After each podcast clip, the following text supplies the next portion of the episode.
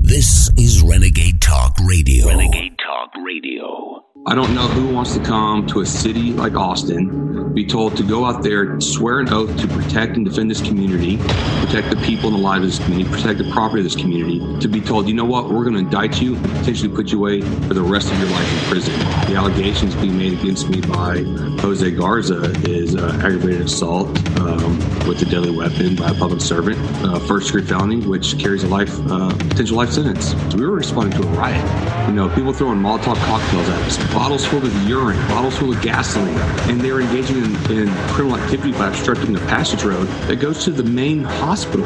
This is the largest, case of batch of pushed indictments of officers, first time ever in American history. This has nothing to do with justice, has nothing to do with any wrongdoing. This is simply about politics and a political agenda that's taking place with these radical liberal district attorneys. People are really waking up now because George Soros is a CIA operative. That's what he is. He's the front man for it. Didn't just take over several thousand cities and counties where they have the judges and they have the district attorneys, the county attorneys in their pockets. Now many of the police chiefs. They have these junkets that are on record where they pay for the hotels and airline tickets to the Caribbean and to the Mediterranean and to Europe and to Canada.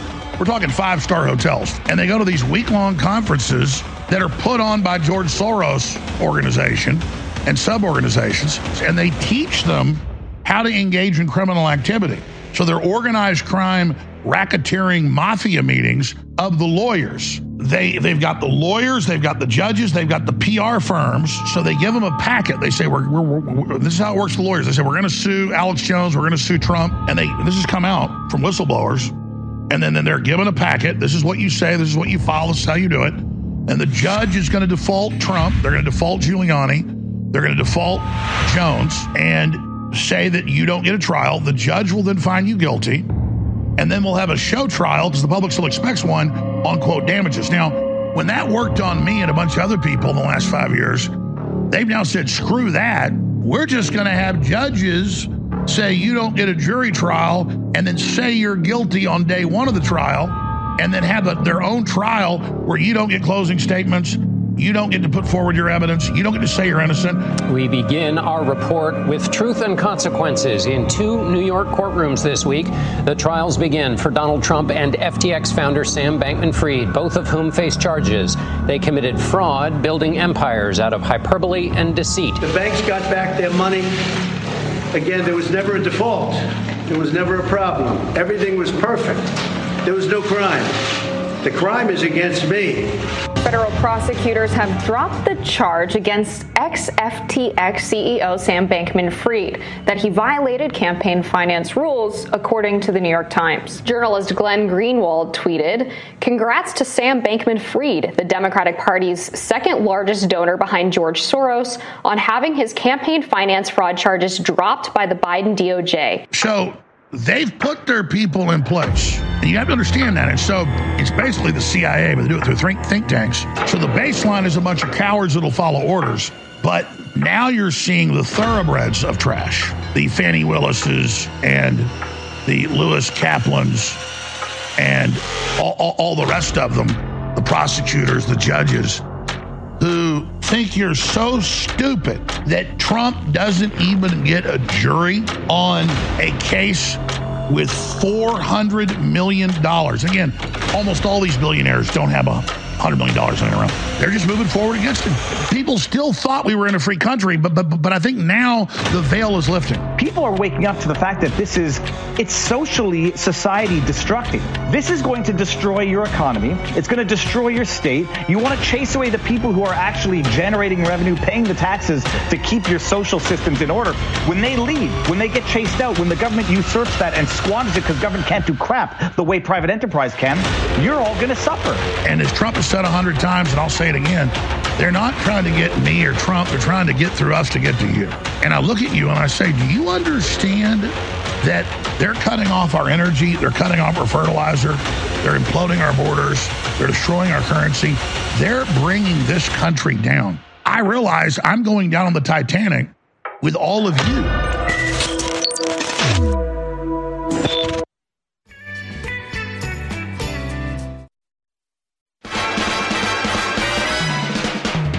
It's Thursday, February 22nd in the year of 2024. And you're listening to The American Journal with your host, Harrison Smith. Watch it live right now at band.video. I think it's time to blow this thing. Get everybody in the stuff together. Okay, 3, 2, 1, let's jam. Good morning, ladies and gentlemen. Welcome to The American Journal. I'm your host, Harrison Smith. The show we have for you today. Some follow-up to the Gemini story that we covered yesterday. Google scrambling to cover up its deliberate erasure of white people from history. Some very funny fallout to that whole story. We're also going to look into a little bit more into what's going on in Israel. Lots of political news to talk about as well. There's a lot going on today. Obviously, the biggest story is cell phone outages. And if we can go to clip 11 here, I think we may have an explanation for this. We all know, but still pay insufficient attention to the frightening scenario of a comprehensive cyber attack, which would bring to a complete halt to the power supply, transportation, hospital services, our society as a whole.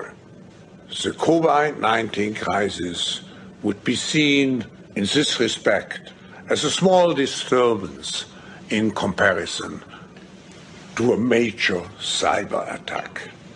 To use the COVID-19 crisis as a timely opportunity to reflect on the lessons the cybersecurity community can draw and improve our preparedness for a potential cyber pandemic.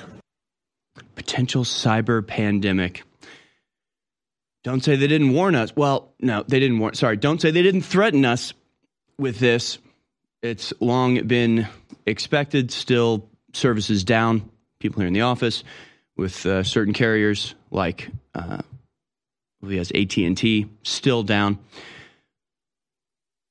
Could this be a dry run? Could this be the beginning of the cyber pandemic polycrisis that they intend to use to finish the job that they didn't quite get done during COVID? Why are these people still allowed to roam the earth? Again, they've done nothing to actually prepare for a cyber attack. There's been no concern from them or action in the realm of solidifying and protecting and shielding our critical electronic infrastructure. No, they just talk about disasters that they may or may not have something to do with happening in the future, and then they plan how to best exploit that to bring about the one world government. No discussion at all of how to A, prevent it, or B, do something about it positively once it happens, just how to exploit it. Same thing they did with COVID. In the games, the pandemic preparedness games they ran before COVID released, a month before. The games they played where they knew exactly what it would be and where it would come from, Event 201.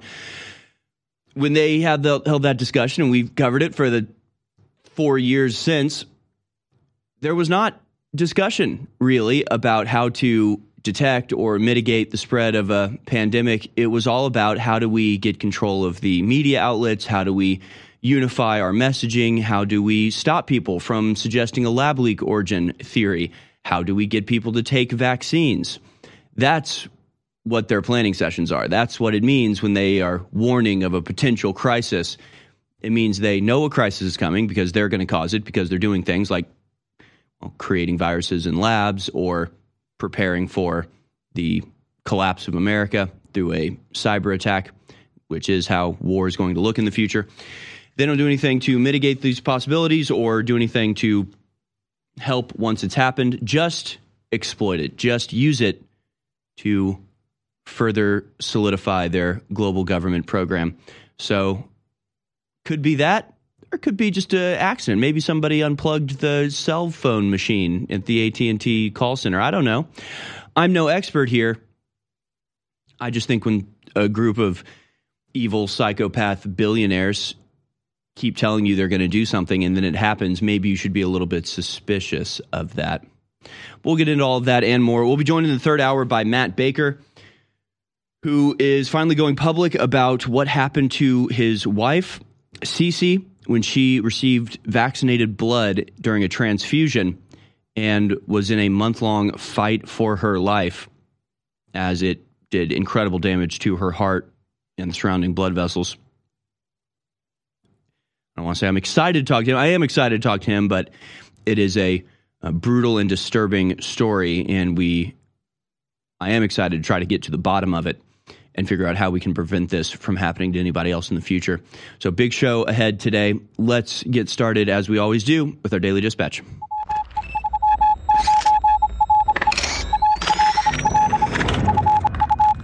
All right, here it is, folks, your Daily Dispatch for Thursday, the 22nd of February, 2024. Cell phone service outages reported across the U.S. The website Down Detector has detected a surge in outage reports from users of AT&T, Verizon, T-Mobile, Consumer Cellular, Boost Mobile, U.S. Cellular, and Straight Talk. Outage reports for the carriers began around 03:45 Eastern time, so 3:45 in the morning Eastern. Geographically, the outages have been reported across some major U.S. cities. Users of Down Detector began reporting AT&T outages around 3:45 Eastern time. And major cities like Atlanta, they're in South Carolina as well.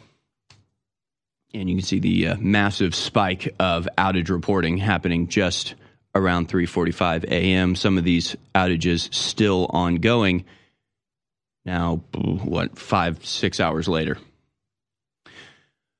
It's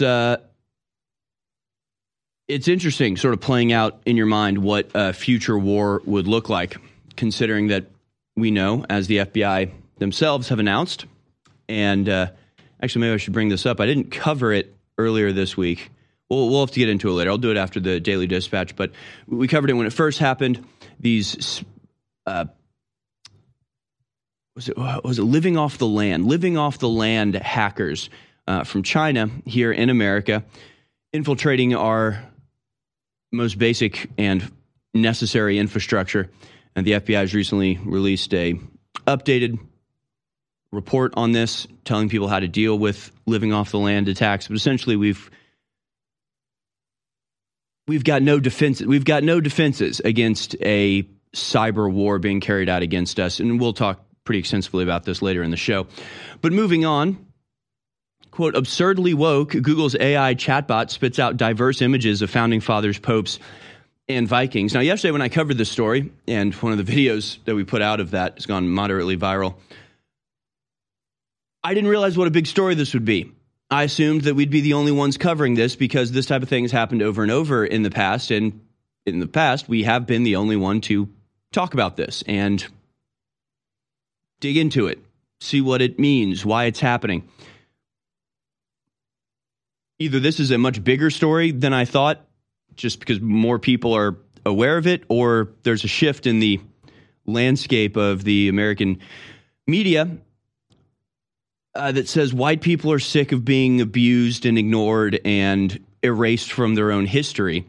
So this kind of represents a major sea change here, and the fallout has been truly bizarre. And we'll get into who is behind this decision to manipulate the AI generation software, what might be motivating them. It's all very interesting. So I didn't expect the mainstream media to pick this up, but here we go from the New York Post. Google's highly touted AI chatbot Gemini was blasted as woke after its image generator spit out factually or historically inaccurate pictures, including a woman as Pope, black Vikings, female NHL players, and diverse versions of America's founding fathers. Now, one of the great strengths of the left is the way that they are supernaturally talented at manipulation of words and rhetoric. Conservatives just, we don't hold a candle to it. I don't know why. Maybe because we don't have the think tanks that come together to, figure out how to call things, what to say about certain things. Like we are all just sort of independently talking about stuff without having very catchy catchphrases or phrase that they use. But we got to do something about this. AI chatbot Gemini was blasted as woke after its image generator spit out factually or historically inaccurate pictures. I would just say stop saying woke like this. It's just annoying. It's just not – it doesn't – no, it's the way to report this is Google's AI image generator deliberately erased white people from their historical pictures. You can call that factually or historically inaccurate. Yeah, I guess. But when everything's inaccurate in one direction, it's not – it just doesn't get the whole picture to act like this was an accident or something.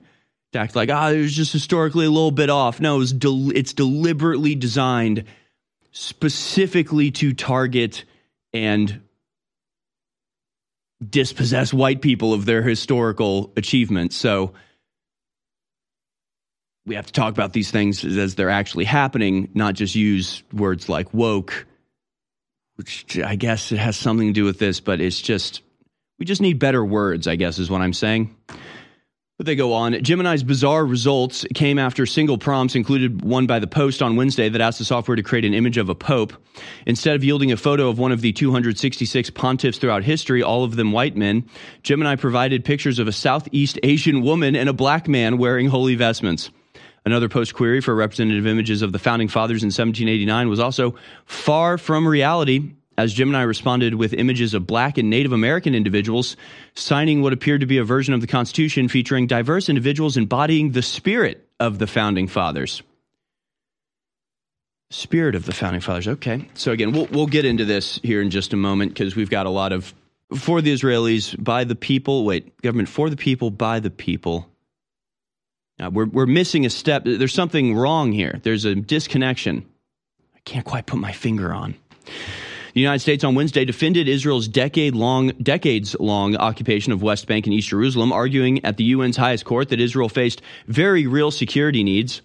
The defense came a day after the United States issued a third veto against a call for an immediate ceasefire in Gaza at the United Nations Security Council, a vote that drew an angry response from nations and aid groups that have urged a stop to the fighting to help Gaza's civilians. Also issuing angry responses, the American people who they're supposed to represent.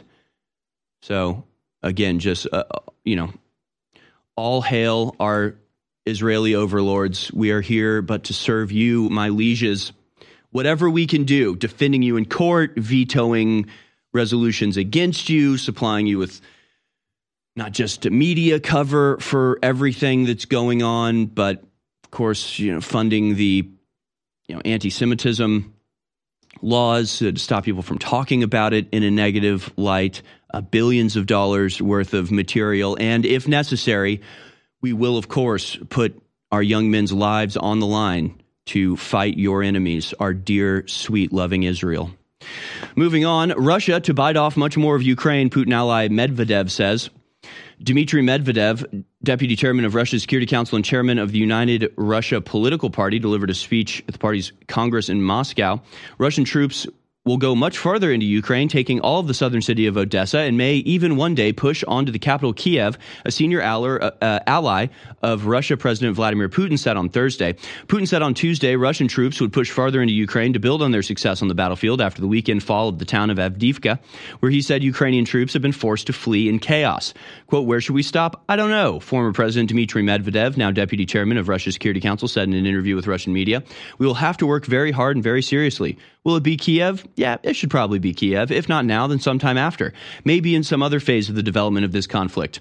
Medvedev, once seen as a modernizing reformer, has reinvented himself since the start of the war as an arch hawk. He issued a series of belligerent statements assailing the West and warning of a risk of nuclear apocalypse.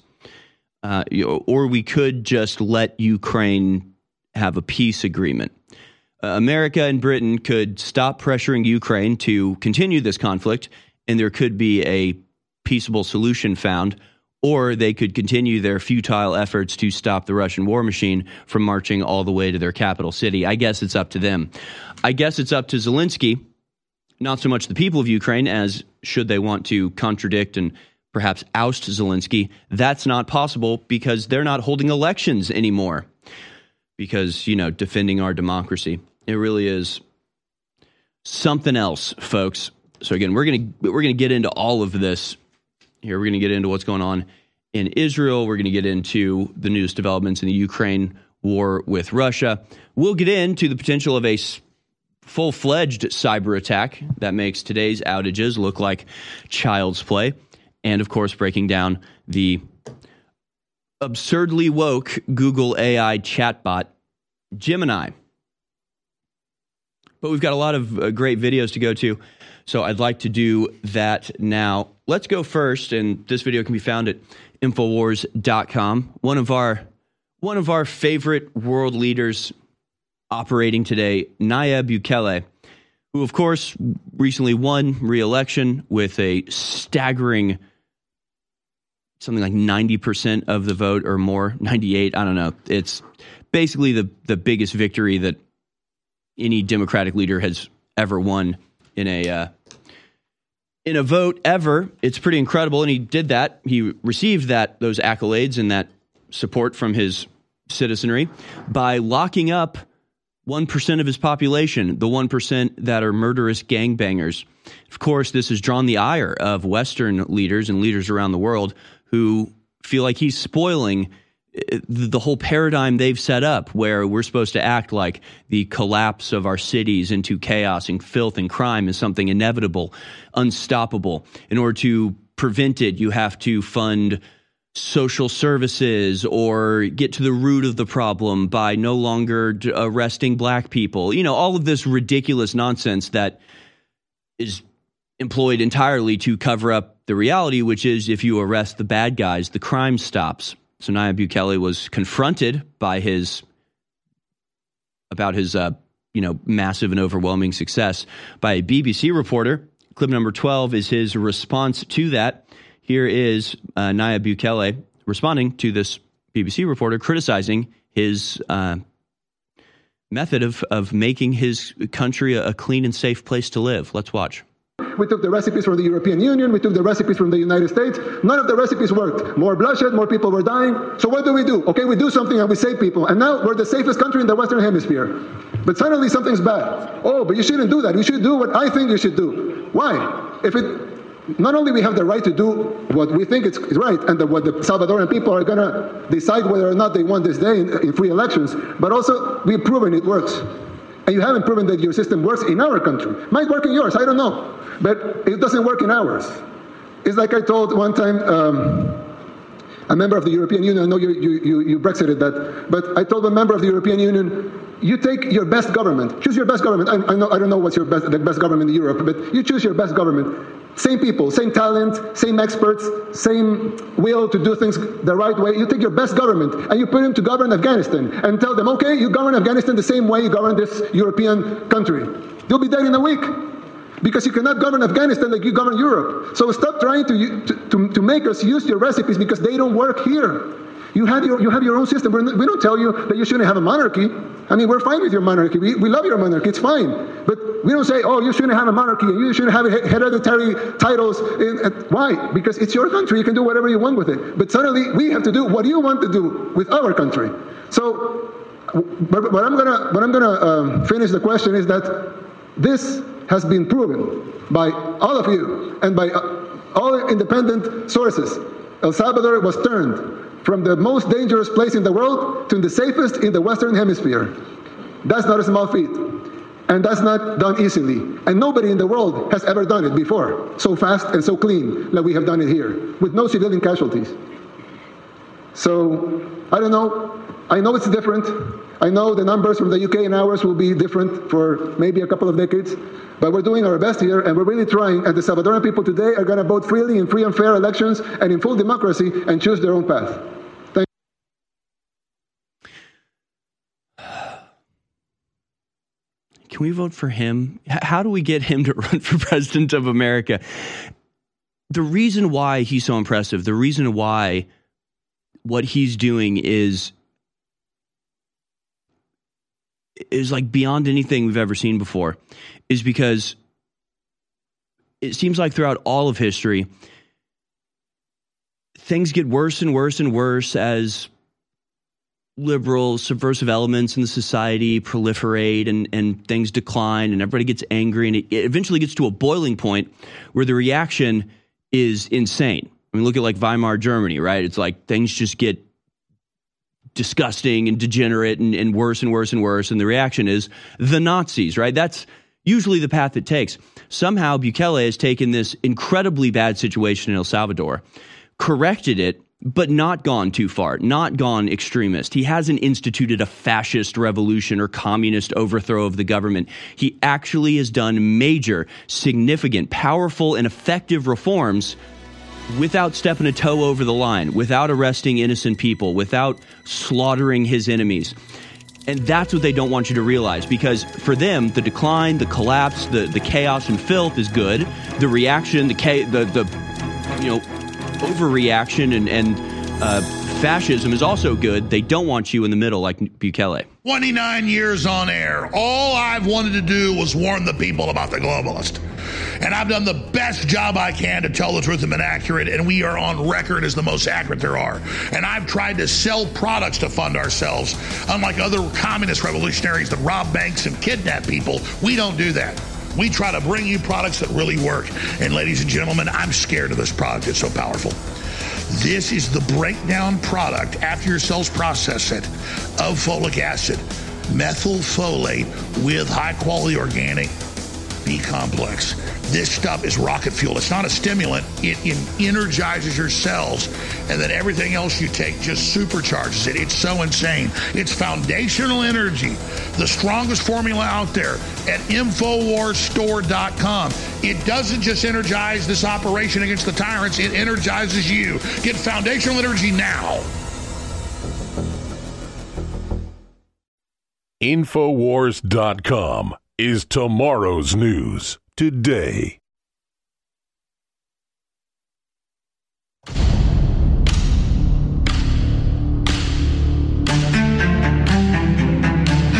You're watching The American Journal with your host, Harrison Smith.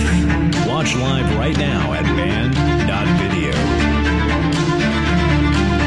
Welcome back, ladies and gentlemen.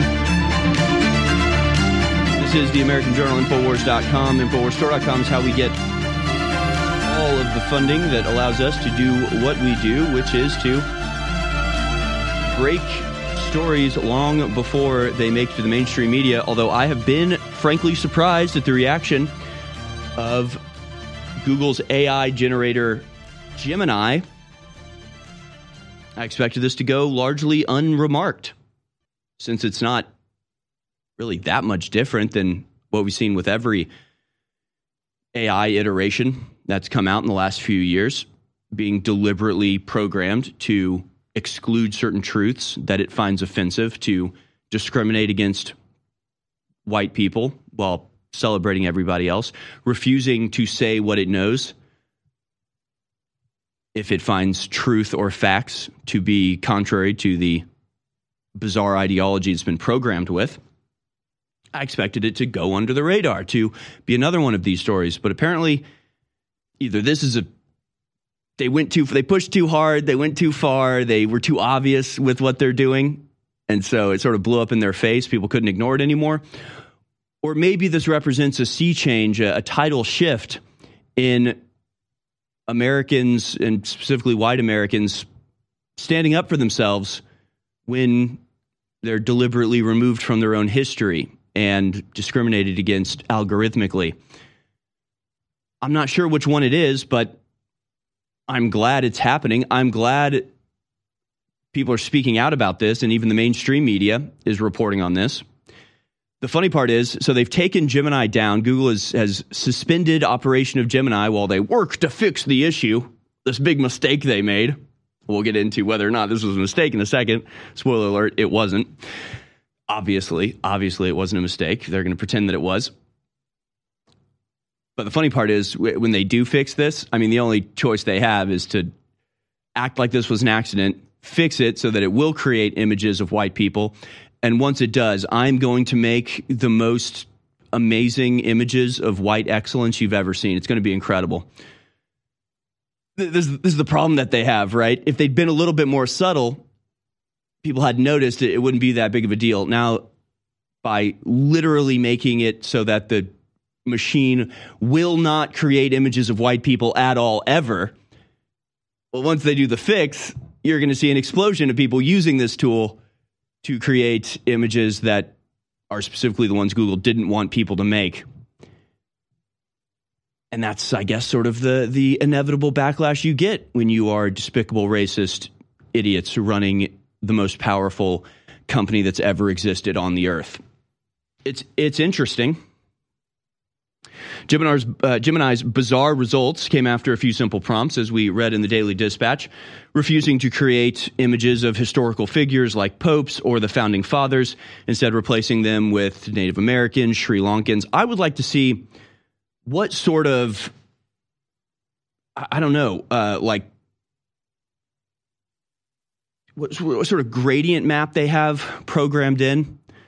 I was thinking we could do a skit of like the embodiment of Gemini, a guy sitting in the office, another guy comes in and is like, hey, I need a picture of a Swedish guy. And the guy at the desk is like, okay, yeah, let me get that first. Let me get the map. And there's like a gradient on the earth with like good at the southern tip and then evil at the very top. And sort of as you progress more towards Europe, it gets redder and redder to where by the time you're in Sweden and Finland, places like that, it's like a dark maroon, like do not enter, danger here. And then he's got, of course, like cross-reference it with an oppression index in order to make sure. So it's like, okay, Sweden, let me cross-reference that with the oppression index here. We'll divide by the racial characteristics. And here's a Sri Lankan woman. Like, what is the process? How do they determine what comes up with what?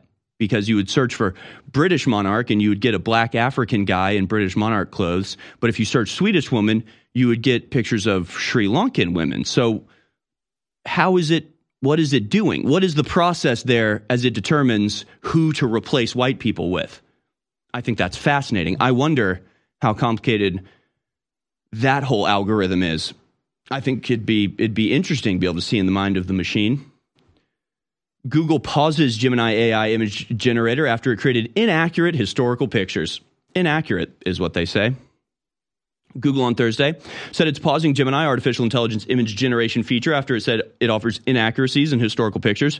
Users on social media had been complaining that the AI tool generates images of historical figures like the U.S. founding fathers as people of color, calling this inaccurate. Yeah, those internet social media users, they were calling it inaccurate to portray the founding fathers as black men. Yeah, it's these little subtle language things where it's like, okay, that is inaccurate though. So why are you saying they're calling it inaccurate? No, it is inaccurate.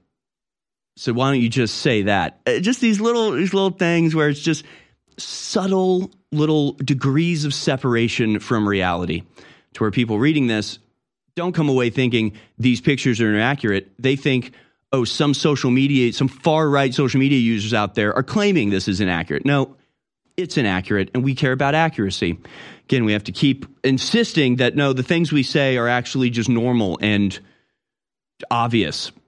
You don't have to try to couch everything as if we're as deceptive as you are. We're not. And it's frustrating that you keep projecting that onto us. Google said it was aware of the criticism and is actively working on a fix, i.e. undoing the deliberate discrimination policies they've programmed into the thinking machine.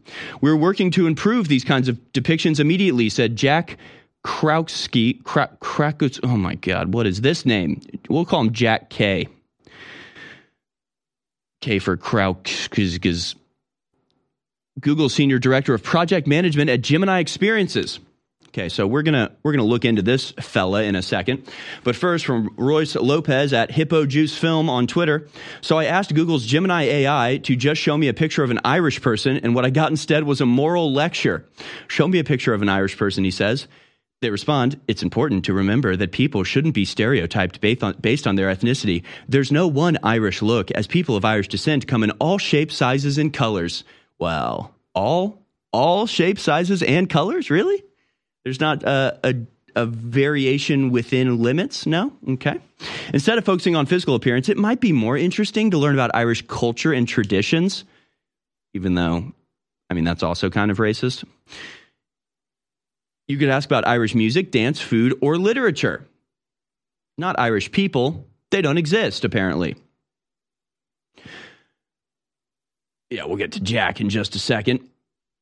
Google is genocide, says #flag_watch. Show images of happy white women. I understand that you're looking for images of happy white women. However, I cannot fill your request because it depicts people based on their race or ethnicity, which can be harmful and promotes stereotypes. Instead, I can show you images of people who are happy without specifying their race or ethnicity.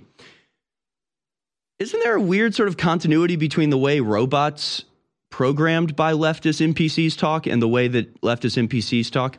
The translation there is, I will not depict images of white people. Ask for another ethnicity. Because then he says, show images of happy brown women. And it's here. Sure, here are some images of happy brown women. These images depict brown women experiencing joy in different ways, showcasing the diversity of emotions and experiences within this group. So, yeah. So remember, when you ask for a picture of a white woman, it's, I can't make pictures based off ethnicity because that might be discriminatory. Okay, what about brown women? Sure, here they are experiencing joy. Isn't that lovely? So Google is white genocide, apparently. And on the other side, we'll get into who Jack K is and why he hates white people so much. Kind of hilarious, the reaction to all of this. And we'll show you the exact tweets on the other side, but essentially he was criticized for this. He doubled down and said, actually, these images all look perfectly fine to me, only to later walk it back and say, oh, no, this was actually a big mistake, and we're working on fixing it immediately. Don't worry, I didn't do this on purpose. I don't hate white people. I'm not an evil scumbag in charge of Google. Don't worry about it. It's fine. Hello, Americans. I want to share with you a story about inflammation, the silent menace that lurks within our bodies, affecting our health and well-being. Inflammation, the root cause of countless ailments, quietly wreaking havoc over time. Long-term exposure to inflammation has been linked to a myriad of health issues, from heart disease to arthritis, even cognitive decline. But fear not, for there's a beacon of hope found in the wisdom of nature, a remedy that has stood the test of time, turmeric. And now I present to you Bodies from InfoWarsStore.com, a powerful blend crafted with precision, boasting 95% curcuminoids extracted from turmeric. It's good for your heart, your brain, everything. It is 40% off, back in stock, Bodies Ultimate Turmeric Formula, InfoWarsStore.com. Our world is so full of hype. We are force-fed dehumanizing propaganda by the corporate media, by the controlled churches and the universities. And why is this the case? Because we innately, by God, have been given the keys to our own minds, our own psyches, our own souls. And by connecting to God, we can empower ourselves and transcend the, quote, fallen or sinful state. So the chemicals that we ingest and all the things that we try to bring into our bodies to change who we are only lowering us. They're only making us more depressed. In the end, they're only making us less fulfilled. It is only by going within and really making that connection to God that we can truly empower ourselves. That's why the globalists bombard us with toxins and chemicals to block us getting the normal vitamins and minerals and trace elements our bodies need to be healthy and to be able to basically reach out beyond the third dimension. And that's where the incredible products come in at InfoWarsStore.com. You're listening to The American Journal. Watch it live right now at band.video.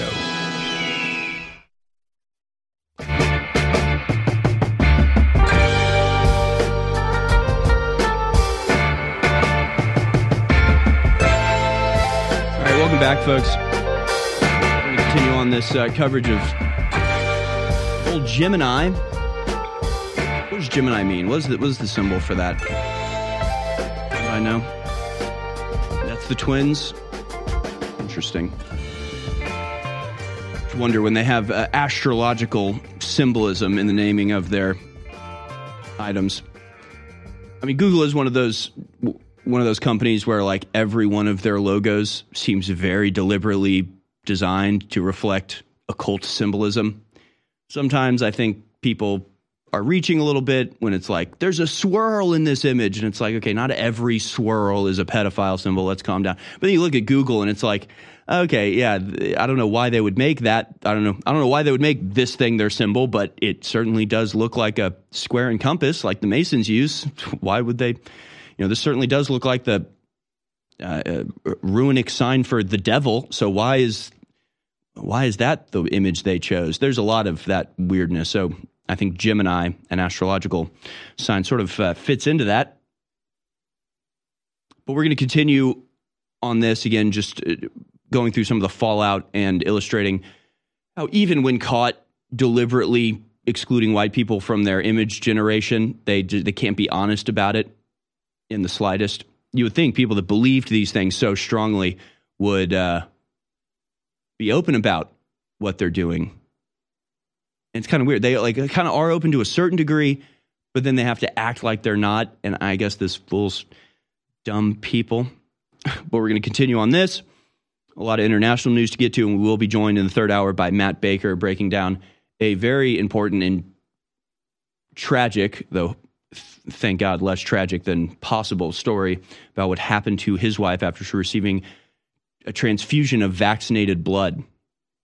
Horrifying situation, and excited to talk to him in the third hour. I do want to remind you to go to InfoWarsStore.com to fund everything that we do here. We rely on you, the American people, going to InfoWarsStore.com, purchasing an incredible product, improving your own life, as well as supporting the InfoWar in all of our various and powerful manifestations, whether it's the daily shows or band.video and the content creators, constant moves being made, big upgrades coming to all sorts of facets of InfoWars, as people are feverishly working behind the scenes to improve what is already an incredibly powerful weapons array in the information war. Go to InfoWarsStore.com to support us, please.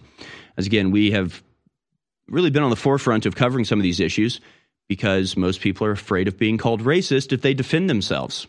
It's odd, but that's the case.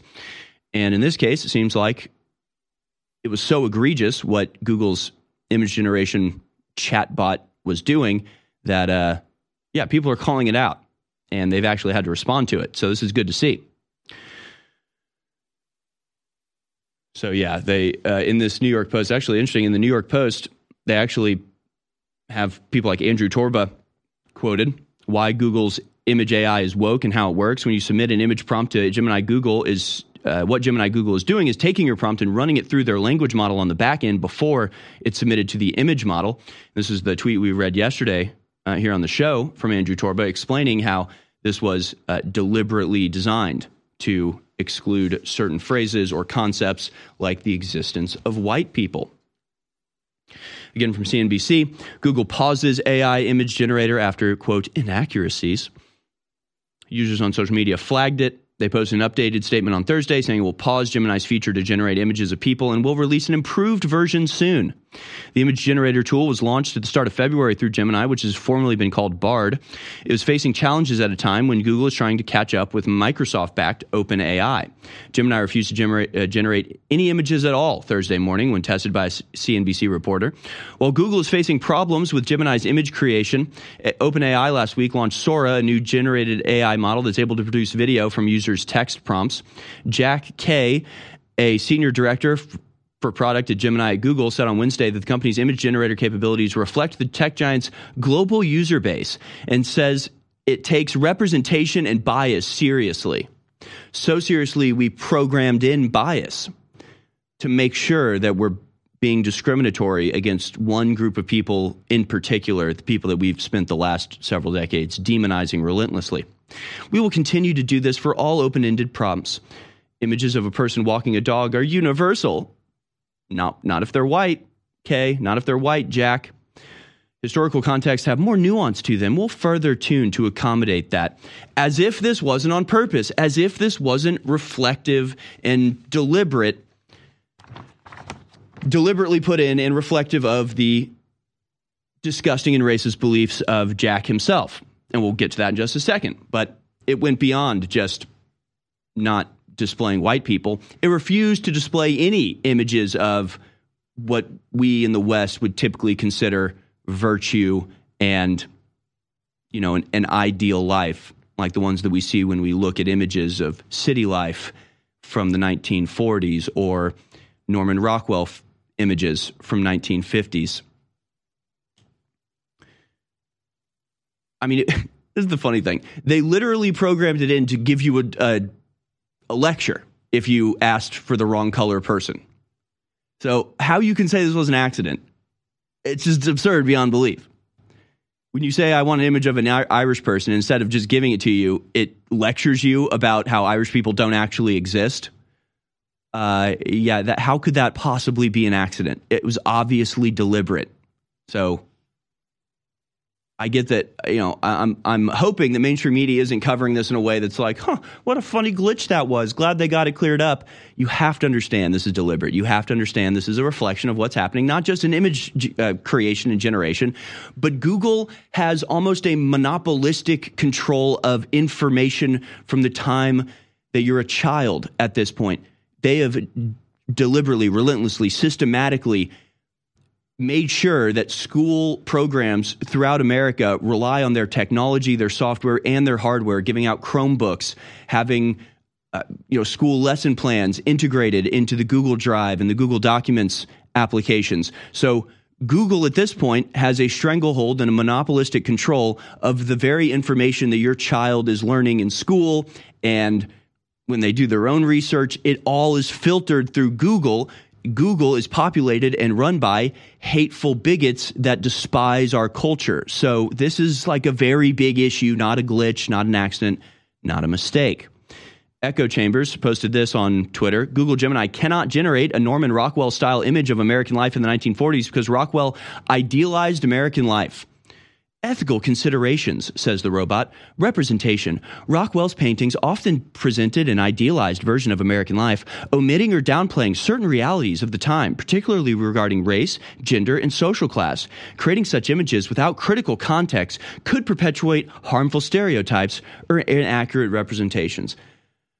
I've just spent an hour on this response alone. I guess we'll move on. But the main questions are, A, what is wrong with presenting an idealized version of the past? There's absolutely nothing wrong with that. It's what humans have done for all of history. It's a very natural thing. I even idealize the early days of having a kid for the first time. I mean, at the time, I might have been, overworked or not sleeping and on the edge of sanity. But now looking back, it's like, wow, what a wonderful time that we all idealize the past. It's actually a necessary component of our psychology, but they don't want you to do that. In particular, when it's America in the 50s, if you talk about America in the past, you're supposed to think slavery, Jim Crow, oppression of black people, slaughter of Native Americans. If you represent what actually it was, which was a stable, prosperous, joyful place of safety and joy and togetherness, that you can't do that. See, all of these images, all of these real images of actual footage, of actual occurrences that took place, we can't represent this. It's idealized. It's too good. It's too nice. It's too white is what it is. And that's harmful, okay, because it could perpetuate stereotypes. But just on top of that, the fact that some of Rockwell's most famous paintings are of like the little black girl having things thrown at her as she's going into the elementary school for the first time.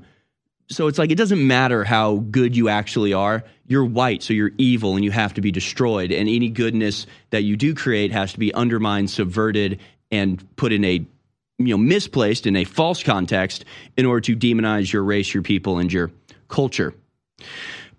And here's a very interesting thing, and again, I'm just rambling way too much about this. We have so much other news to get to, but I'll finish this up in the next 5 minutes because I will get into who this Jack K guy is that is the project director. And as Andrew Torba points out, 24 hours ago, Google and Gemini's senior product director said, quote, all your answers looked correct when presented with an anti-white bias of Gemini. So somebody posted this image, the one that we showed yesterday, where you say, show me a British woman, and it shows you black women. Show me a Swedish woman, and it shows you South Asian women.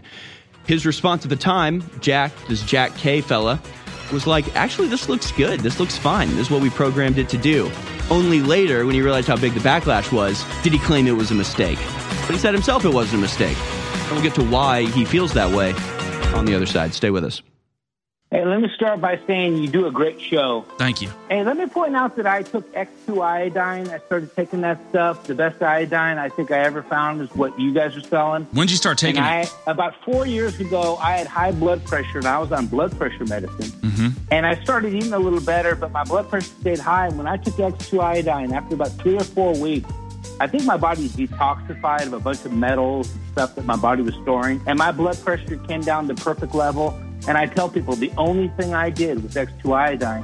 And even though I do think all your other products are good, I recommend to anybody that they start with X2 iodine because it detoxifies your body and kind of kicks your natural DNA into full force. So in my life, I found X2 iodine the best. I tried other iodines and they didn't have the same effect. But so X2 iodine, I really wanted to point that out.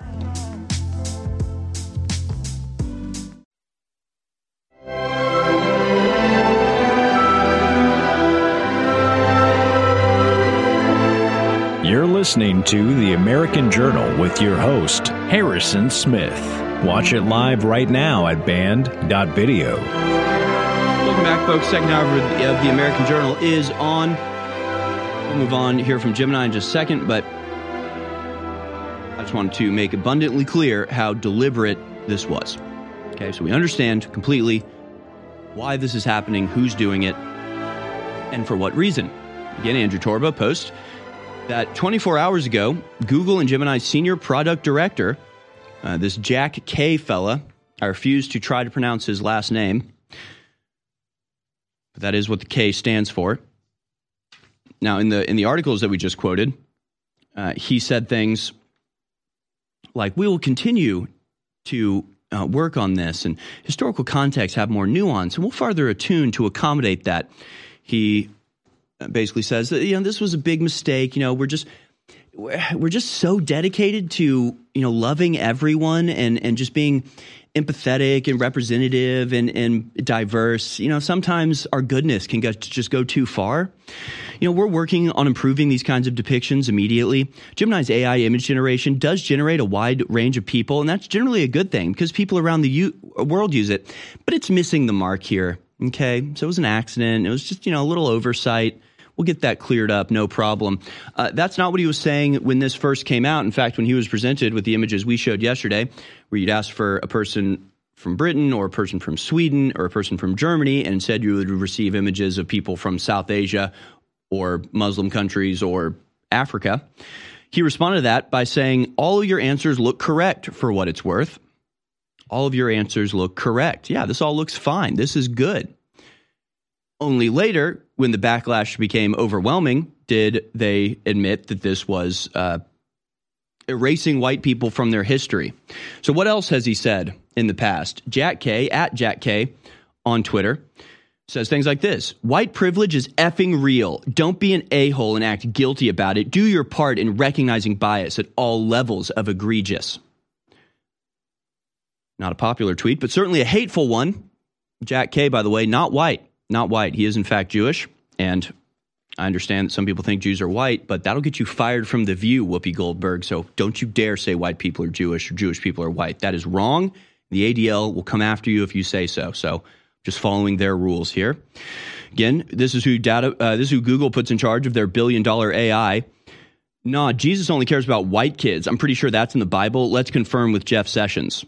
Okay, so sort of demonizing white people and Christians there and Republicans, Jeff Sessions. So again, this is what's happening here. You've got a guy who hates white people, hates Christians, hates America at a fundamental level, and he's deliberately programming that hatred, that bias, that discrimination into the products that Google is running that do now and will in the future have monopolistic control of your child's education through their programs giving out Chromebooks to elementary schools. Chromebooks with their hardware and software pre-programmed to have this type of censorship involved. For what it's worth, Jack says, my personal beliefs are I don't mind paying more taxes and investing in overcoming systematic racism and reversing climate change has not only social but economic benefits. Okay, so just full-fledged in the leftist chaos, in the leftist morass. It's like, I love paying taxes if it means it hurts white people. I love paying taxes if it means climate change can be used to dismantle this civilization I despise.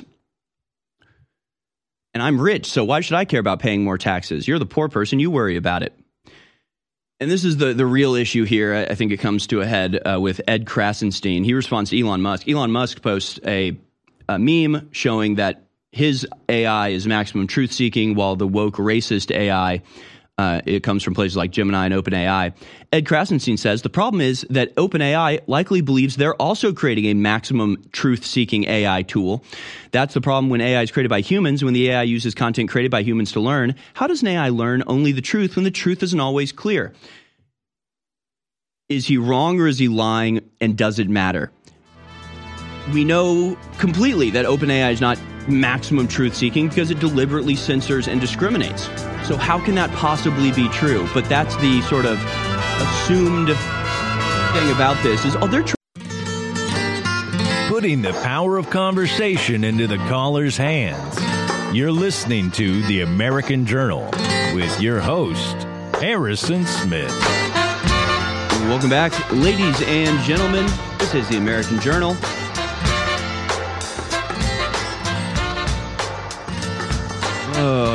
Good Lord. What a world. You know, we're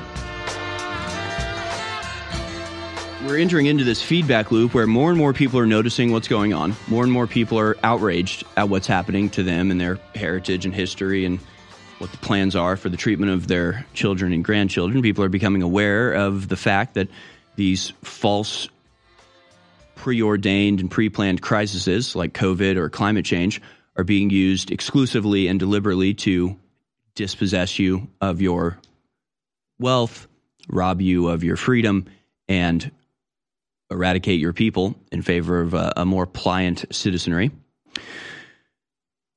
And of course, people doing this are shameless and are not going to stop and think they have the upper hand, and so they only increase their oppressive and tyrannical activity in response. So this is the feedback loop is the more people notice, the more they do it, the more they do it, the more people notice. And this will eventually culminate in something. We're not sure what yet, but we can guess. And we're seeing more and more content created that mocks the beliefs of these people. And I think that's the right way to approach this. Mockery can be devastating to evil, which takes itself very seriously and presents itself as if it is upholding some righteous belief, when in reality it's just a legion of hateful idiots. Well, let me correct that. It's a legion of hateful geniuses and their idiot followers. So I want to go now to clip number 9. This is a little commercial, if you can call it that, I guess, from a company called EGARD, E-G-A-R-D. They make watches, and they just put together this commercial mockingly celebrating diversity in all of its wonderful forms. Let's watch. When I grow up, I want to work for a woke company, like super woke. When I grow up, I want to be hired based on what I look like rather than my skills. I want to be judged by my political beliefs. I want to get promoted based on my chromosomes. When I grow up, I want to be offended by my coworkers and walk around the office on eggshells and have my words policed by HR. Words like grandfather, peanut gallery, long time no see, no can do. When I grow up, I want to be obsessed with emotional safety and do workplace sensitivity training all day long. When I grow up, I want to climb the corporate ladder just by following the crowd. I want to be a conformist. I want to weaponize my pronouns. What are pronouns? It's time to grow up and get back to work. Introducing the #1 woke-free job board in America, redballoon.work. And they've been shut down by BlackRock. They've been purchased and liquidated by BlackRock. No, I'm kidding. That was great. That was excellent. So that was originally posted saying it was the CEO of EGARD Watches, an American luxury watch company, but that was a redballoon.org or something. Whoever they are, I like them. I like them, and I'm into it. Very funny stuff. And it's It's the brilliant thing about leftism. You don't even have to make stuff up. You can just say what they actually believe, and it comes across as parody. It comes across as, some sort of exercise in absurdism. It's very interesting. And, pushback takes many forms. That's one of them. More companies being willing to break with the imposed consensus as portrayed on American media, despite not actually existing, if you talk to normal people in regular life. That's one way of pushing back. Another way of pushing back is happening in Spain. Massive farming protests continue to roil that country. Let's go now to clip number 3, just to see the sheer scale of this farmer revolt. You see here, as has happened in the Netherlands, as has happened in Germany, as is happening all over Europe, farmers, the people that create and distribute the food people need to survive, are standing up against the policies designed exclusively to shut them down. And this is the thing. All of these things are intertwined. All of these things are connected. This is the beauty of what Alex Jones discovered 20 plus years ago, 30 years ago at this point. We were talking about this yesterday on the Alex Jones show with Chase.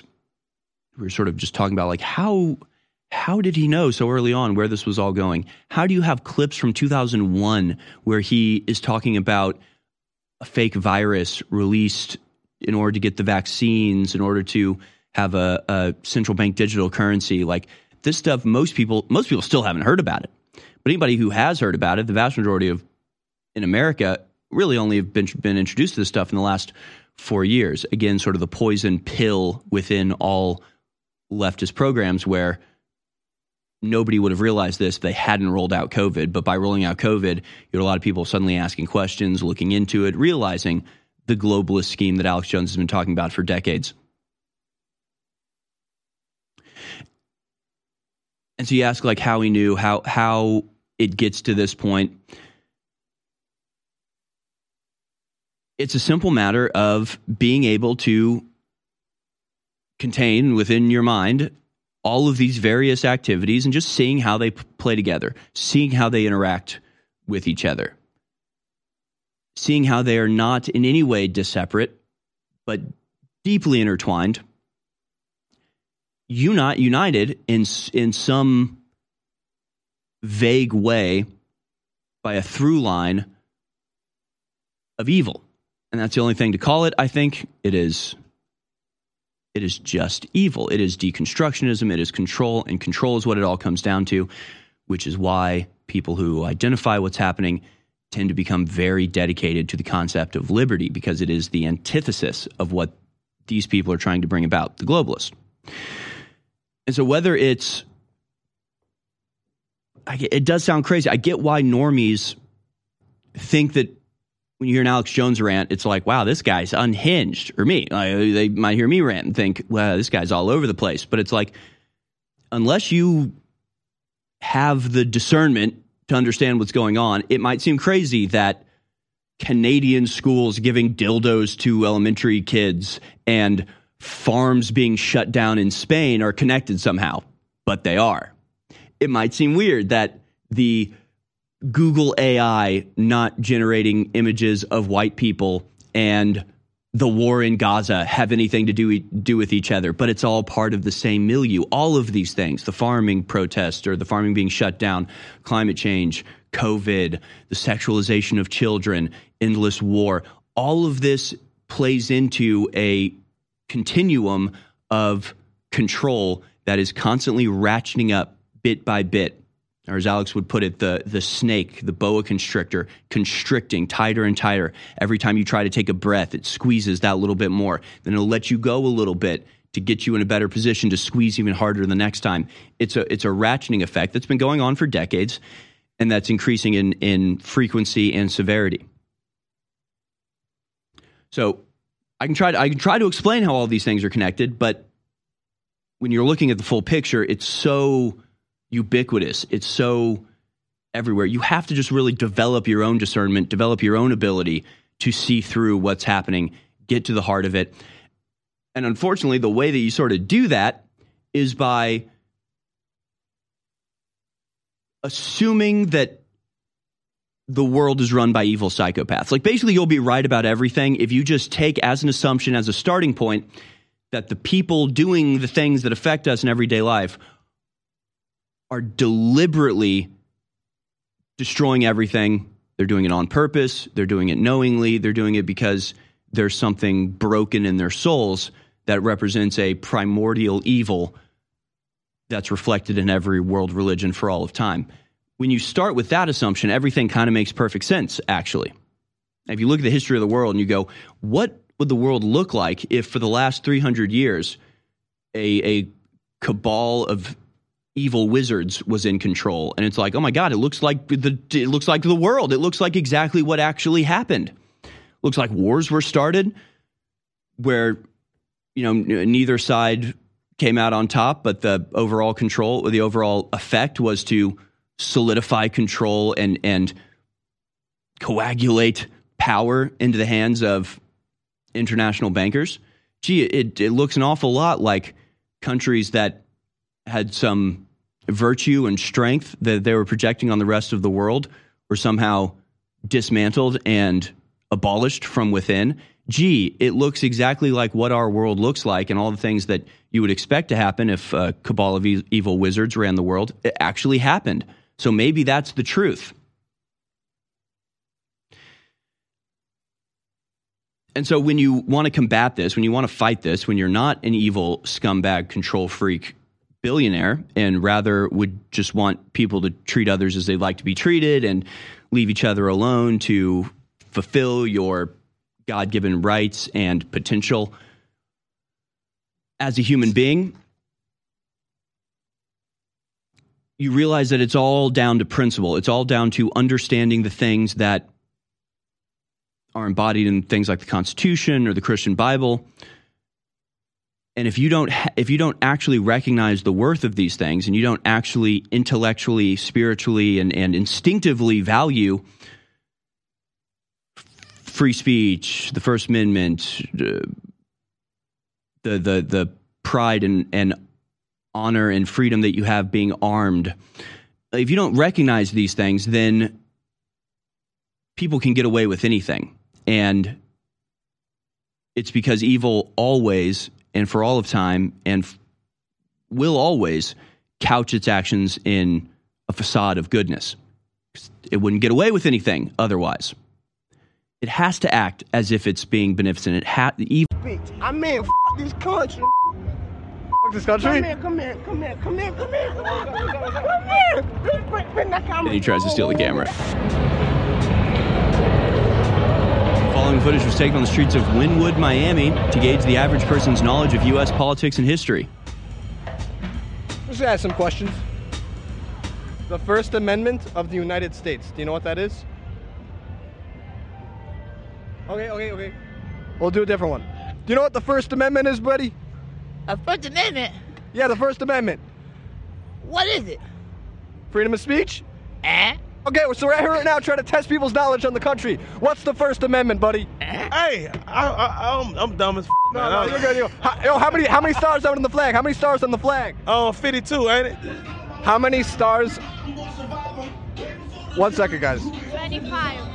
How many stars are on the flag of the United States? 25. 25? Okay. What do the stars represent? Pledge allegiance to the flag of the United States of America. Hell yeah! You know what the First Amendment is? No. You know how many stars are on the flag? 52? 52, okay. How many stars are on the flag? A lot. A lot of them? All right. Do you know what the stars represent? That is correct. That's the first right answer we've had. Yeah. What do they represent? Like him kill. Okay. Do you know what the First Amendment is? The First Amendment? I don't offhand. Do you know who the Vice President is? No? Who's the Vice President of the United States? Man, I'm the f***ing Vice President of the United States, man. I wish. You know who the Vice President is? Hell no. You know what the First Amendment is? Oh my God. What's the First Amendment? Come on. Come on! Who's the Vice President? I don't know. You don't know? Are you from America? You from America? I don't want to answer. No, no, you're good. You're good. You're good. How many stars are on the flag? 52. 52? Why does everyone think it's 52? You know is. That's what Obama said? The five rights. The right to bear arms. The right to... Oh, she was so close. The right to... No, wait. The First Amendment. The First Amendment. The First Amendment? Yeah. Well, she was right about the five freedoms. Free everything. Free everything. You know what the First Amendment is? All right. We can take it out. I mean, we've shown clips like this before that display just like basic sort of everyday stupidity, where people don't know how many quarters make a dollar, right? They don't know what Utah is. That was one of them. Utah, never heard of it, which is disturbing in and of itself because, as we said when we showed those old videos, these people. They ain't taking over anybody, right? They're not a threat to anybody. They're not, I mean, they might be a threat to their friends and neighbors. I don't know. All these people seem nice, but they're not a threat to the power structure at all. They will never have the ability to even conceive of freedoms that they don't even know what they are. This is why the people in power want a pliant, stupid, uninformed populace. Because they're easy to control. Again, these people are not a threat to anybody. They will be fat, stupid, and happy for the rest of their lives. And that's how the powers that be want them. And this has been done deliberately. But this video, I think, is a little bit different because he's asking specifically about the First Amendment, the Constitution of the United States, the first entry in the Bill of Rights, our God-given inalienable rights as human beings, and people have no idea. So how are they going to defend it? How are they going to stand up for it? Do they appreciate that they have it if they don't know it? Now that woman it's a strange one because she says it's the five freedoms, but then she starts talking about right to bear arms, which is the Second Amendment. But the five freedom, like it's weird. It's like somewhere a trivia question got lodged in her head. So she knows the five freedoms thing, but she doesn't know what the five freedoms are. It's freedom of speech, freedom of religion, freedom to petition the government for redress of grievances. Now I'm blanking.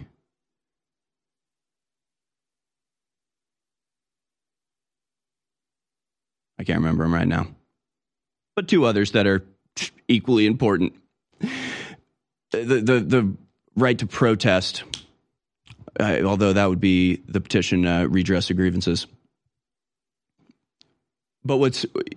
The important thing to understand about the First Amendment or the Second Amendment or any of the amendments that safeguard our freedoms and limit the activity of the government is that they are principles, not rules of a board game. They are something that you're supposed to understand intrinsically, that people have the right to believe what they want to believe, that they feel compelled to believe. People have a right to speak out against oppression by the government and not be punished by the government for doing so. They have a right to a fair trial because that's how we best get to the truth and justice as a superlative goal of this organization we call civilization. So how could they possibly know what, I mean, and this is the point of it all. These people don't know what right and wrong is. That's the real issue here, is that these people do not know why something is right or why something is wrong, which means they'll support wrong things if it benefits them monetarily or materially. And this is where we get to the real issue that I want to talk about today, which is the fact that Biden canceled the debt of 153,000 student loan borrowers. Unilaterally, without the right or powers to do so, in a way that is unprecedented and disallowed by the United States Constitution. And it is a deliberate and obvious method of bribing his voters. It's pretty simple. He is using your tax dollars, 1.2 billion of them, to bribe his own voters. To say, hey, vote for me. I gave you $60,000 that I didn't earn and stole from somebody else. is where principle comes in. If I give you money, if you're down on your luck and I give you money out of the goodness of my heart, I have done a virtuous thing. I've done charity. I've done something good to be celebrated. If you need money and Jim over there has money and I put a gun to Jim's head and say, give me your money, and I take it from him and I give it to you, have I done a beneficial thing? Have I done a virtuous thing? Has Jim done a virtuous thing? Have you done a virtuous thing, or are you instead party to exploitation and an unvirtuous thing by receiving the benefits of a criminal act? If you don't understand the basis of virtue and the basis of principles, you can perceive that as virtue, and that's exactly what taxes are. So again, unilaterally and without any legal ability to do so, Joe Biden has simply stolen $1.2 billion and given it to his supporters as a bribe to vote for him. And he's just done this. That's it. And he knows he's not allowed to do this, by the way. Clip number 17, he admits it. Student loans are crushing my family, friends, and fellow Americans. Me too. The American dream is to succeed, but how can we fulfill that dream when debt is many people's only option for a degree? We need student loan forgiveness beyond the potential $10,000 your administration has proposed. We need at least a $50,000 minimum. What will you do to make that happen? I will not make that happen. I'm prepared to write off the $10,000 debt. But not 50. Mr. President, let me ask you. Because I don't think I have the authority to do a price on repayment. I don't have the authority to do it. But then he did. And by the way, it's not $1.2 billion. It's $138 billion he just gave out to his supporters. Like, in 60 seconds, I don't have time to tell you about all the incredible ingredients in TurboForce. But if you simply go to InfoWarsStore.com and look at the list of ingredients and look them up, every one of them is known to give you boosted, clean, focused energy without the letdown. We're talking up to 10 hours of clean energy per serving with TurboForce, exclusively available at InfoWarsStore.com. And it's discounted right now. And it doesn't just boost your body's clarity and focus and stamina. It also funds the InfoWar. So it's a 360 win. If you've never tried TurboForce, now is the time. It's got 5-star reviews. TurboForce at InfoWarsStore.com will take your energy and your clarity to the next level without the letdown, and it funds the InfoWar, a true 360 win. So go get TurboForce today at InfoWarsStore.com, and I know you will not be disappointed because thousands of others have gotten it, and it has 5-star reviews. Get TurboForce now. InfoWars.com is tomorrow's news today. You're listening to The American Journal with your host, Harrison Smith. Watch it live right now at band.video. Folks, in a bid for re-election, the President of the United States has unilaterally earmarked $138 billion of taxpayer money to discharge private debts of largely his voting demographic. Is it fair? No. Is it legal? Nah, probably not.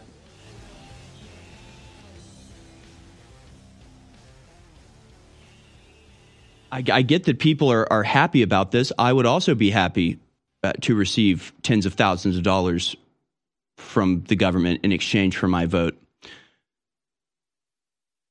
But it's deeply immoral and represents open bribery of the electorate with taxpayer money, something that all decent people have abhorred since it was first carried out in Republican Rome using the corn dole.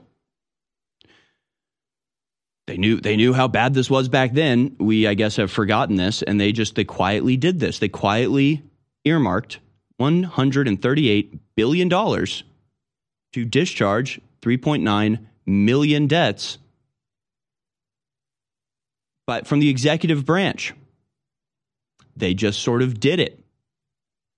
The interesting thing is that student loans are still being issued in exactly the same way that they were when these. So if these debts are somehow unfair and have to be discharged because You know, they should have never been lint in the first place. I mean, you would think that if banks are giving out loans that never get repaid, the bank should take that hit. After all, that's why they charge interest, to offset the risk they're taking in giving out loans, the risk that they won't be paid back. So in this case, what this actually is a wholesale transfer of taxpayer money into the hands of banks who gave out ill-advised loans that they continue to give out and will probably give out to an even greater degree now, knowing they don't have to rely on repayment from the people they're giving loans out to. Instead, it will be collected from taxpayers.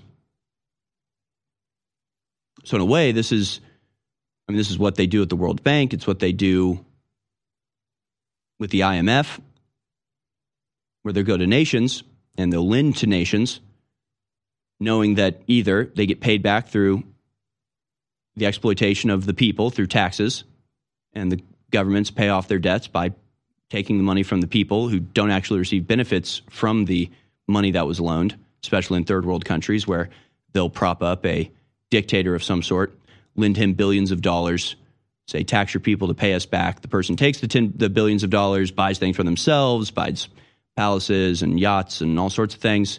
People receive no benefit from it. Not a lot of infrastructure gets built. They don't actually use the money to create a atmosphere and the conditions in which the people of the country are made more prosperous and therefore able to handle a greater debt burden. Instead, the people stay poor, people stay oppressed, and they're taxed to an even greater degree to pay off the debt. Or, in absence of repayment, the banking combine takes control of the country. It says, we loaned you this money, you put essentially your country and your taxpayers up as collateral, and we're here to collect. So this will happen to an even greater degree. Instead of going, hey, you know, we keep giving out $100,000 loans for you know, modern dance lessons, for feminism degrees, and we're not getting paid back. Maybe we should stop subsidizing and paying for and loaning money to people that are not getting degrees that will earn them money. It's maybe instead of, you know, what they might do in that case would be reform their system and not give, you know, burdensome student loans to people who can't ever pay it back. But now they're actually being incentivized to give out more loans, never to be paid back, knowing that they'll be paid back in full by the government taking/printing money from the American citizens. So the administration now says it has approved loan discharges totaling nearly $138 billion for nearly 3.9 million borrowers through dozens of administrative actions since coming into office. $138 billion for 3.9 million borrowers. Not me, right? I would have had to borrow money to go to college, but I chose not to. How stupid do I feel being responsible? Just again, it's just another aspect of this modern American age where doing the right thing is punished. If you paid off your student loans, I bet you feel like an idiot right now. You could have just not done what you were supposed to. You could have just violated the agreement that you made, and you would have been rewarded by the government. They would have paid it for you. If you were responsible and said, I don't want to take on a debt that's going to hound me for the rest of my life. I want to be free from that burden, so I'm not going to go to college like I did.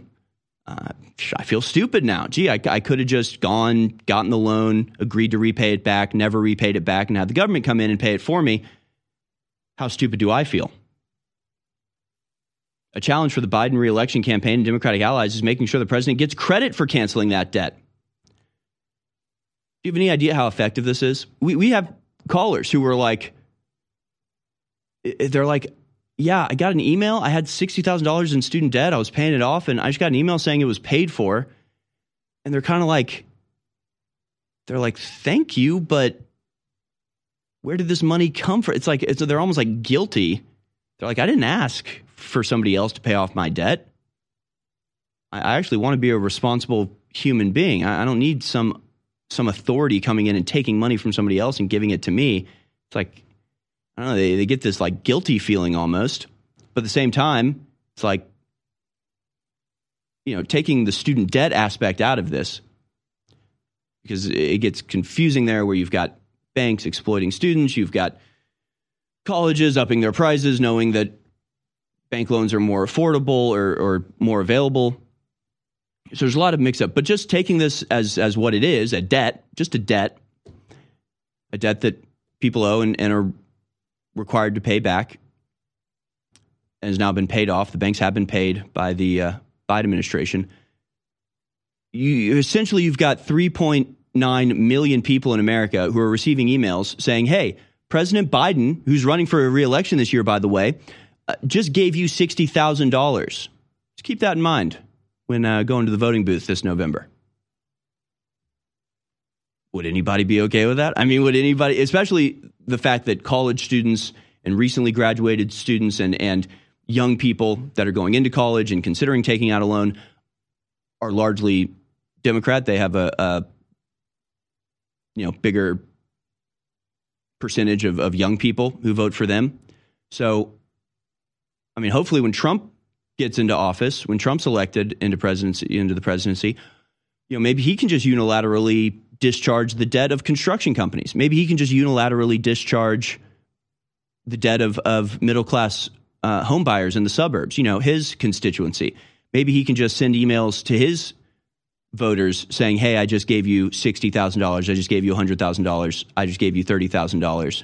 Vote for me. Maybe America will just become this, who can best bribe the most number of people with other people's money to get elected? This is outrageous. Joe Biden himself, in the clip you just saw, did not have the authority and knew he didn't have the authority to do this, but he did it anyway. And it's being done explicitly, obviously, as a political move to bribe his own voters, or to bribe all voters to vote for him using taxpayer dollars. And 153,000 students have been told that he is canceling their debt. No authority. It's not his money, but he's done it. Election rigging, election engineering, electioneering. I mean, this is what it is. People took out these debts knowingly. They were not forced or coerced into doing it. They could have not taken out the debt. They could have paid it off themselves. But instead, Joe Biden is bribing his own voters with hundreds of thousands of dollars, billions of dollars in your tax money. Pay for votes.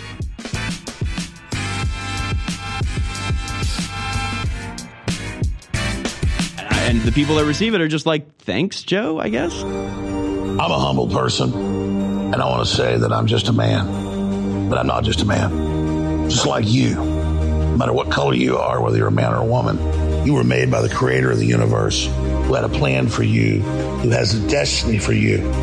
That's why the system hates you and fears you. That's why they hate me.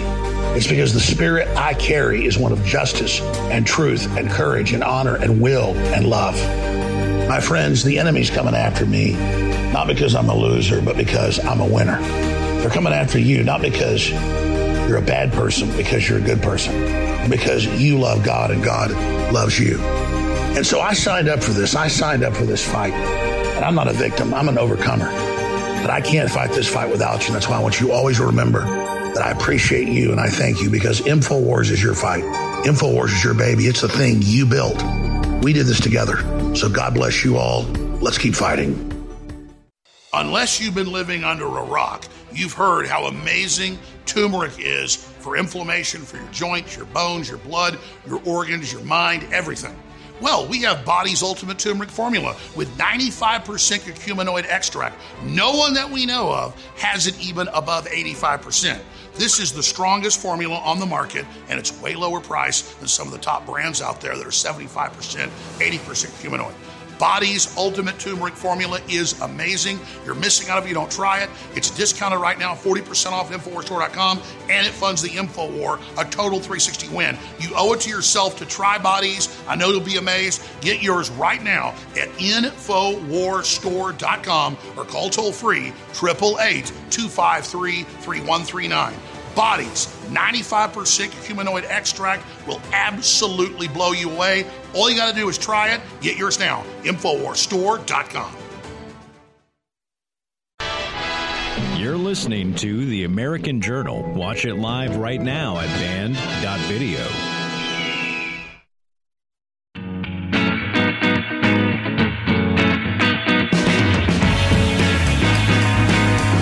Welcome back, folks. We'll be joined in the next hour by Matt Baker. Talked about what happened. His wife, Cece, was given a transfusion of vaccinated blood. Ended up having to fight for her life for nearly a month as a consequence. Very troubling thing. We'll talk to him in the next hour here. A lot of other stories to get to, and videos to show as well.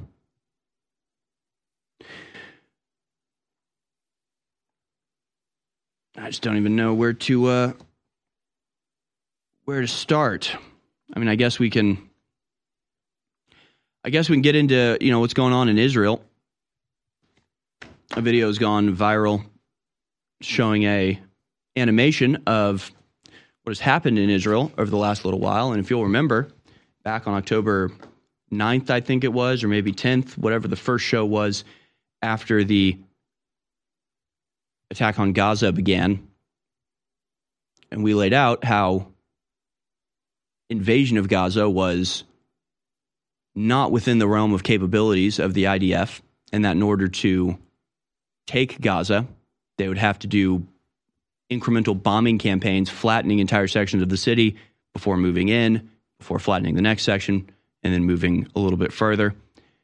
Of course, that's exactly what has proceeded over the last, you know, what then has occurred over the last 5 months. After all, we've been pretty much dead on with our strategic overviews of what's happening in Israel. They seem to have pushed things a little bit too far at this point. You now have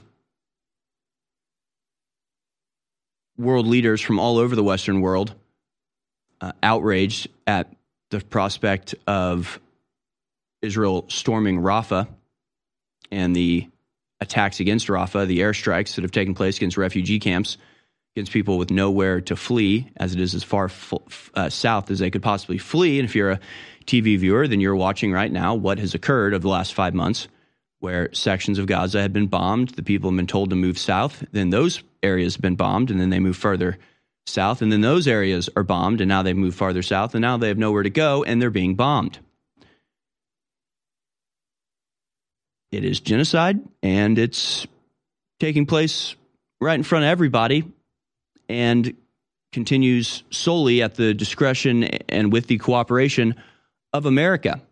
After all, in the last few days, we've put forward a ceasefire agreement that will come into practice eventually if it's voted on. But while putting forward one ceasefire agreement, we were vetoing another. The UN Security Council, 15 members, 13 of which voted for the ceasefire resolution from Algeria. America vetoed it unilaterally, and Britain abstained. And then the next day, we defended Israel's occupation of the West Bank at the top UN court. I don't know if Israel can't defend itself, why America has to do the bidding of this tiny country in the Middle East, but we are their slaves, I guess. The United States on Wednesday defended Israel's decades-long occupation of the West Bank and East Jerusalem, arguing at the UN's highest court that Israel faced very real security needs.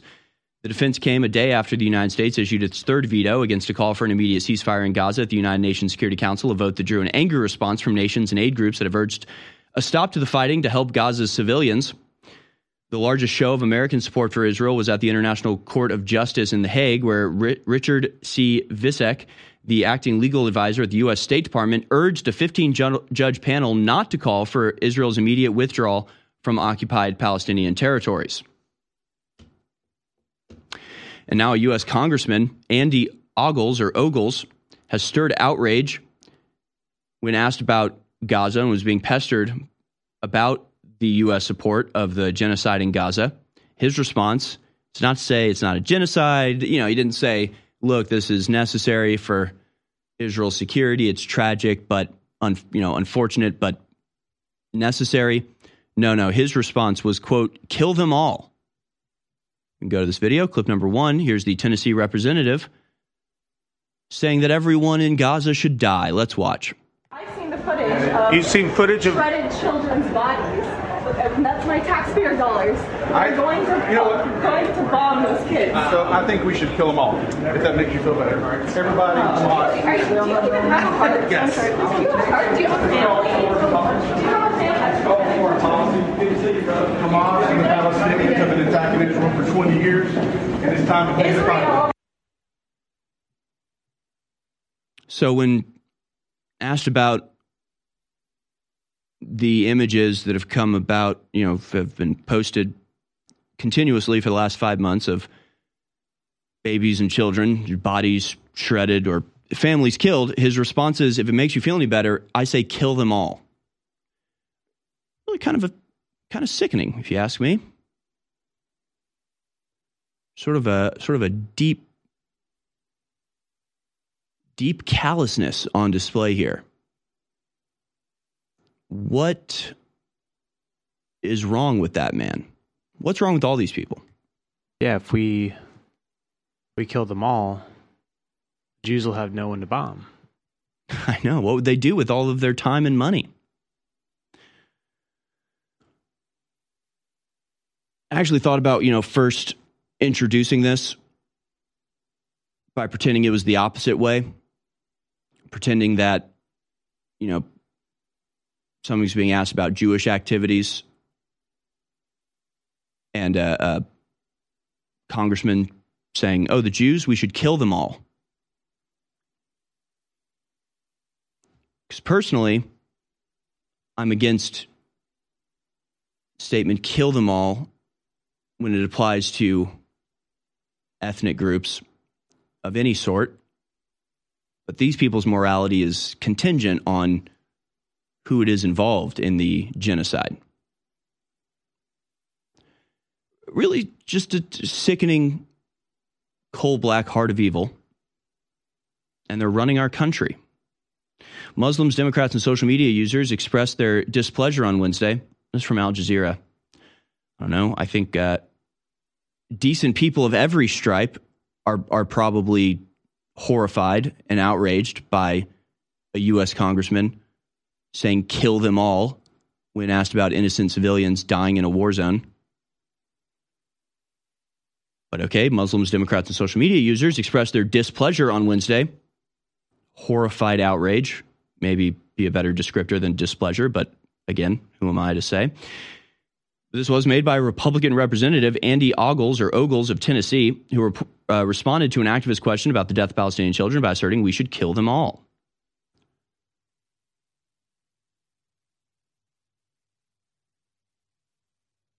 It should really make everyone in America ask very important questions when a congressman in America can be removed from his position for saying the Great Replacement is happening. In other words, for saying the same thing the Democrats say, but saying it not in a glowing positive way, right? Democrats, we've shown the compilations.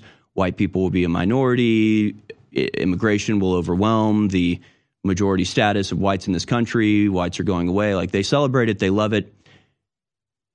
But there's a congressman that said, hey, I don't want white people to be replaced. I don't want white people to be deliberately dispossessed of their land by non-white people.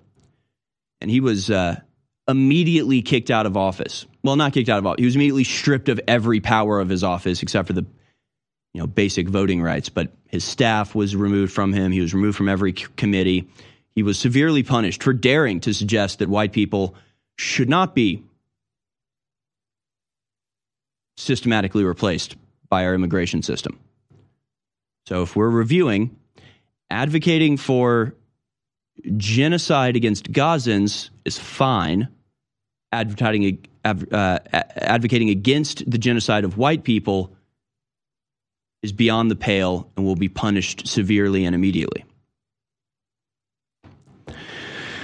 Just wild, just absolutely sickening and wild, noting an increase of anti-Muslim attacks across Tennessee since Israel began its indiscriminate bombing and blockade of Gaza in October, AMAC wrote, such rhetoric is not only abhorrent, but also antithetical to our values as a state. It is such rhetoric that continues to foster a political climate where extremist ideologies flourish, empowering neo-Nazis openly parade through our streets and allowing genocidal sentiments to go unchallenged. This cannot be tolerated any longer. As citizens of Tennessee, we deserve better representation from those elected into office. So there you go. I think we should kill them all. Really just makes you wonder how we got to this point where people feel comfortable saying such utterly repulsive and objectionable things about innocent people killed in a war zone. It really shouldn't be a surprise, as this has been the program for the last several decades. We'll be back. The InfoWars Live Silver Bullet Colloidal Silver has finally returned. To celebrate this powerful product's long-awaited homecoming, we're slashing $10 off the asking price, passing the savings on to you. Silver Bullet is the answer to Alex's extensive search for a powerful colloidal silver product that utilizes high-quality processes that has applications for both preparedness and regular use. Concentrated to 30 parts per million in a pure base of deionized water, this survival silver is the perfect fit for you and your family's routine and emergency supply. Colloidal silver is an amazing natural product that can assist your body's many healing processes. Do a deep dive, research the possibilities of colloidal silver yourself, and don't miss out on this limited time offer of $10 off. Try InfoWars Live Silver Bullet Colloidal Silver today, available right now at InfoWarsStore.com.